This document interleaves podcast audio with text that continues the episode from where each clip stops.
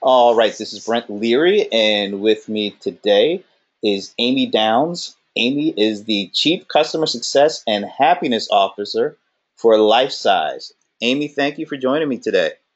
Thanks for having me, Brent. Well, we're going to talk about that title because it's a really cool title. Uh, and we're going to talk about uh, kind of a, a, really interesting story about net promoter scores and going from a kind of a really bad one to kind of a really good one. Um, but before we jump into that, maybe you can give us a little of your personal background. Absolutely. So I've been in the tech space for many, many years. I started as a, uh, a coding software, as a software engineer uh, early in my career and realized very quickly that I missed working with people and customers. And so uh, over time have just really enjoyed um, creating experiences and uh, working with um, uh, with employees. Happy employees equals happy customers. And so um, so really have spent the, uh, the, the last few years of my career um, focused in on um, uh, both both growing startups and also this uh, um, what we've done here at Lifesize, which is really a bit of a turnaround. Uh, and so, so really helping companies to understand the importance that that customer obsession has to to the overall bottom line. Tell us about what you guys do over at Lifesize. Sure. So um, we were the uh, the very first creators of HD uh, video conferencing many many moons ago. We started as a hardware company. Uh, and uh, we were acquired, uh, so, so for all those small business listeners out there and entrepreneurs, um, Craig Malloy is our CEO and, and started a company manufacturing amazing um, video conferencing endpoints. And uh, we were acquired by Logitech in 2009 for about $405 million. Uh, so very successful acquisition.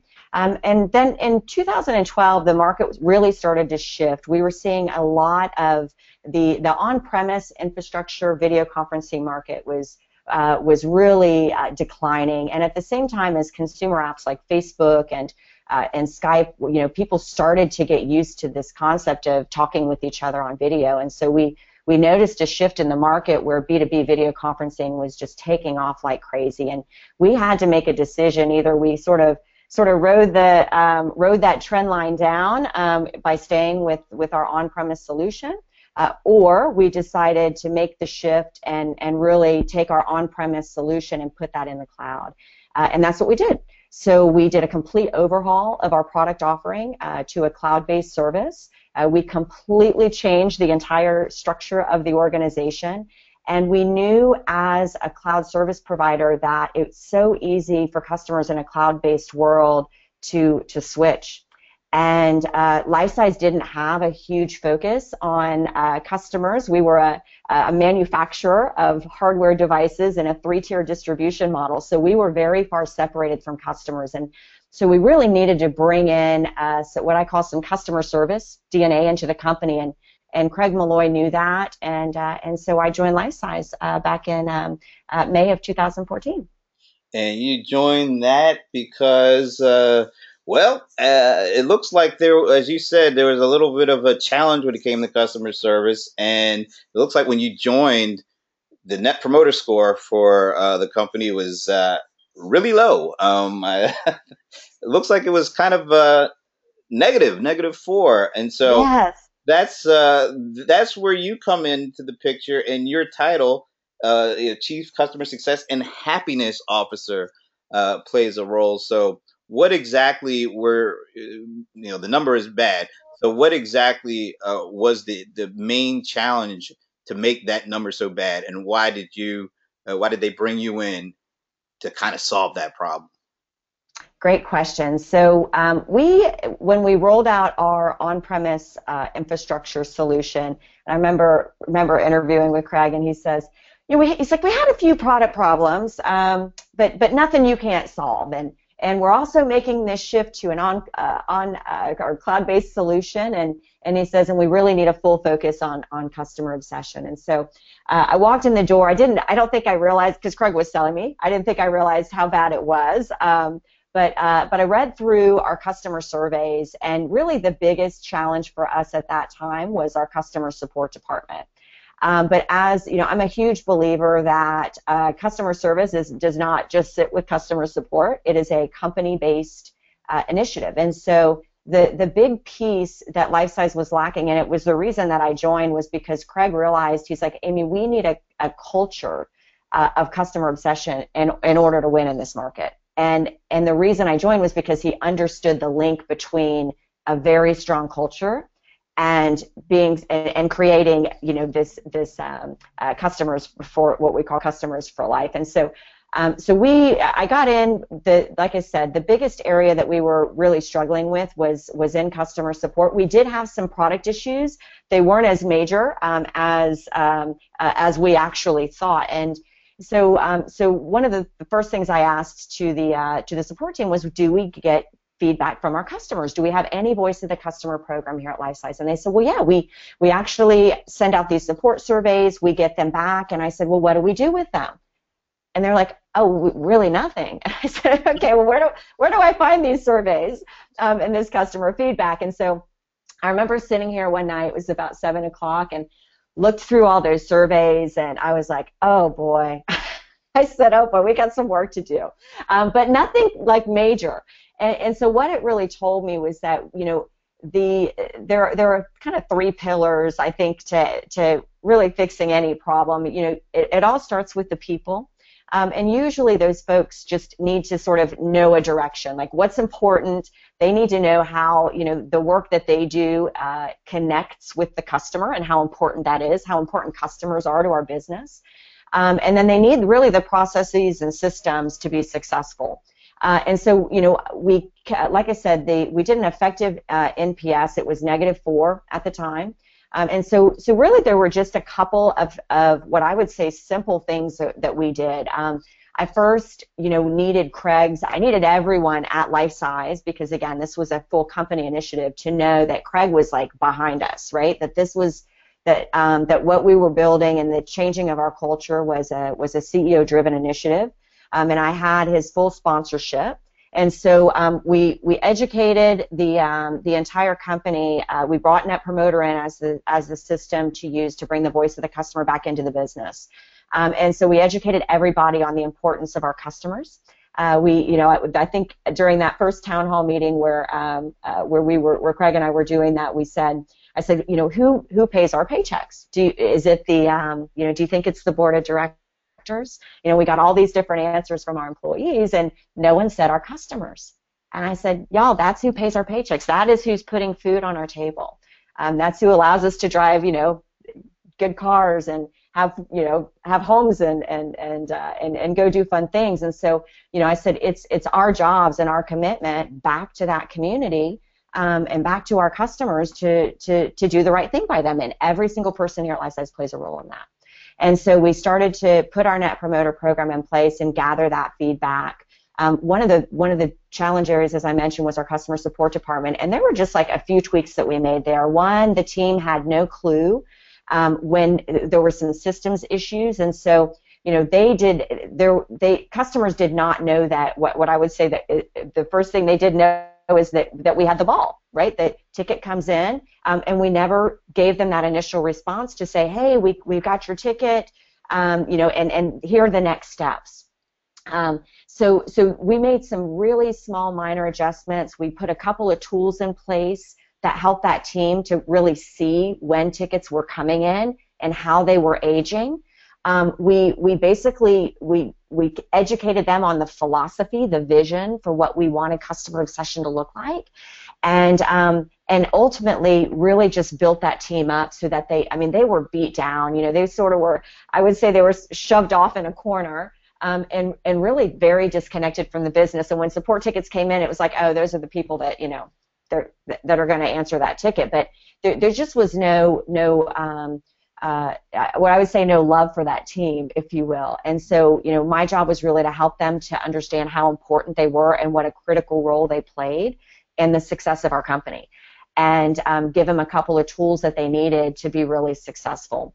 And so um, we actually uh, we were recognized. We won to, uh, a Gold Stevie Award for Customer Service Team of the Year for making the transformation. We we started, as I mentioned, with an, an NPS of negative four um, and that NPS today is uh, uh, over 70. So that team has done, you know, same team, uh, same people. Uh, we brought a couple more people on, but ultimately it just you know, it, it speaks volumes to, you know, if you just let folks know how, you know, the, you kind of set that vision and give them the, the, the, systems and processes they need to be successful and just believe in them you know and let them know that they're making a difference and what they do makes a difference and that they're they're adding value and they've got a you know a greater purpose that's all it takes. That's really that's that was the biggest piece of what we did. Uh, that's great. So how is the the rise of the NPS score uh, what kind of impact has that had on uh, like the retention rates and even revenue, if any ballparks that you could talk about in terms of figures and, and the impact that's had. Absolutely. So um, we launched our cloud service, as I mentioned, um, really uh, in May, late May of 2014. Um, we are uh, approaching 4,000 new customers.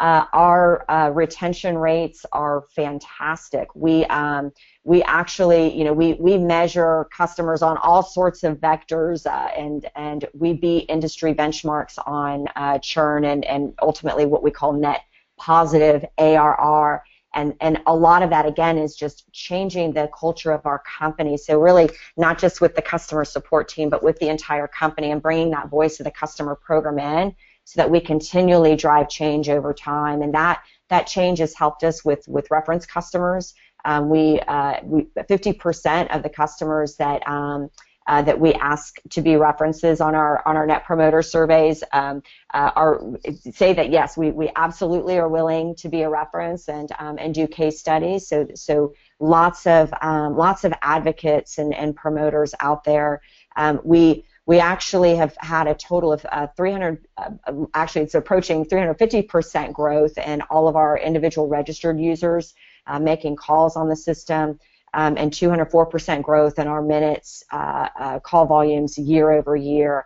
And so, you know, the um, and we continue to grow at, at just a phenomenal rate. And and all all of that, you know, uh, what I say is uh, over two years, if, if we had unhappy customers and uh, we weren't devoting a lot of time to ensuring that everything that we do, from the way that we build our product um, to the you know to the way that those customers are onboarded, uh, to the to the way that we ensure that we're delivering value to them through the through our products and our people uh, and our support every single day um, you know, and, and just being easy to do business with as a company.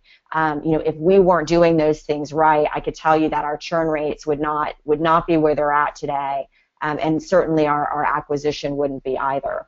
Um, and so that's that's just it speaks volumes to um, you know to the to the turnaround and and and the focus that we put on on customer obsession.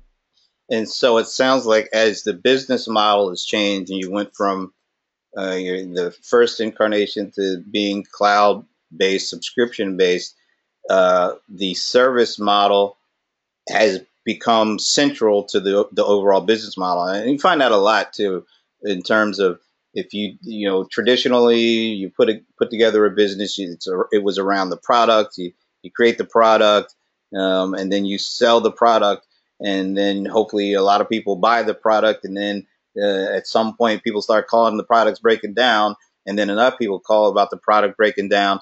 Then the customer service uh, business part piece starts to become, you know, uh, important.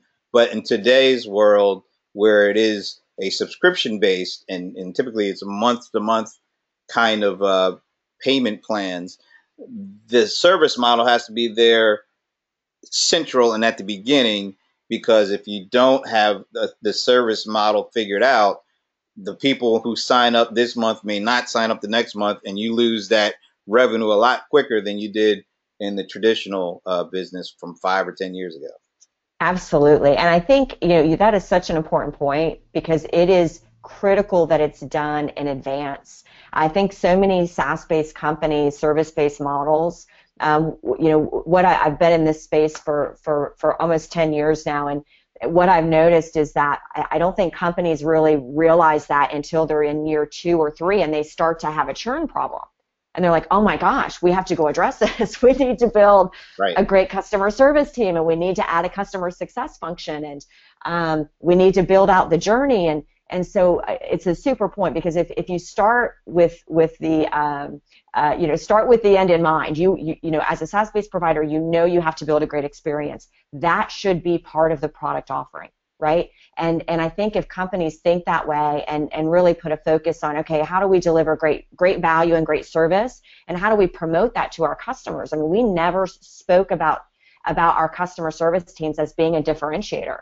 Um, and, and ultimately, from a customer's standpoint, you know, if they're making a, a, an investment in a product, they want to know that not, you know, not only does that product serve their needs, but, but how are you going to ensure that they're getting the value for the money that they spent out of the product, um, and that you're going to take care of them? And you know, our we have customer um, our both our customer success teams and our customer support teams, you know, continually are providing information on new new updates, new features, new things that we think will help our customers um, either reach the goals that they had when when they first bought, bought um, or may provide them with additional value um, down the road that they weren't even thinking of.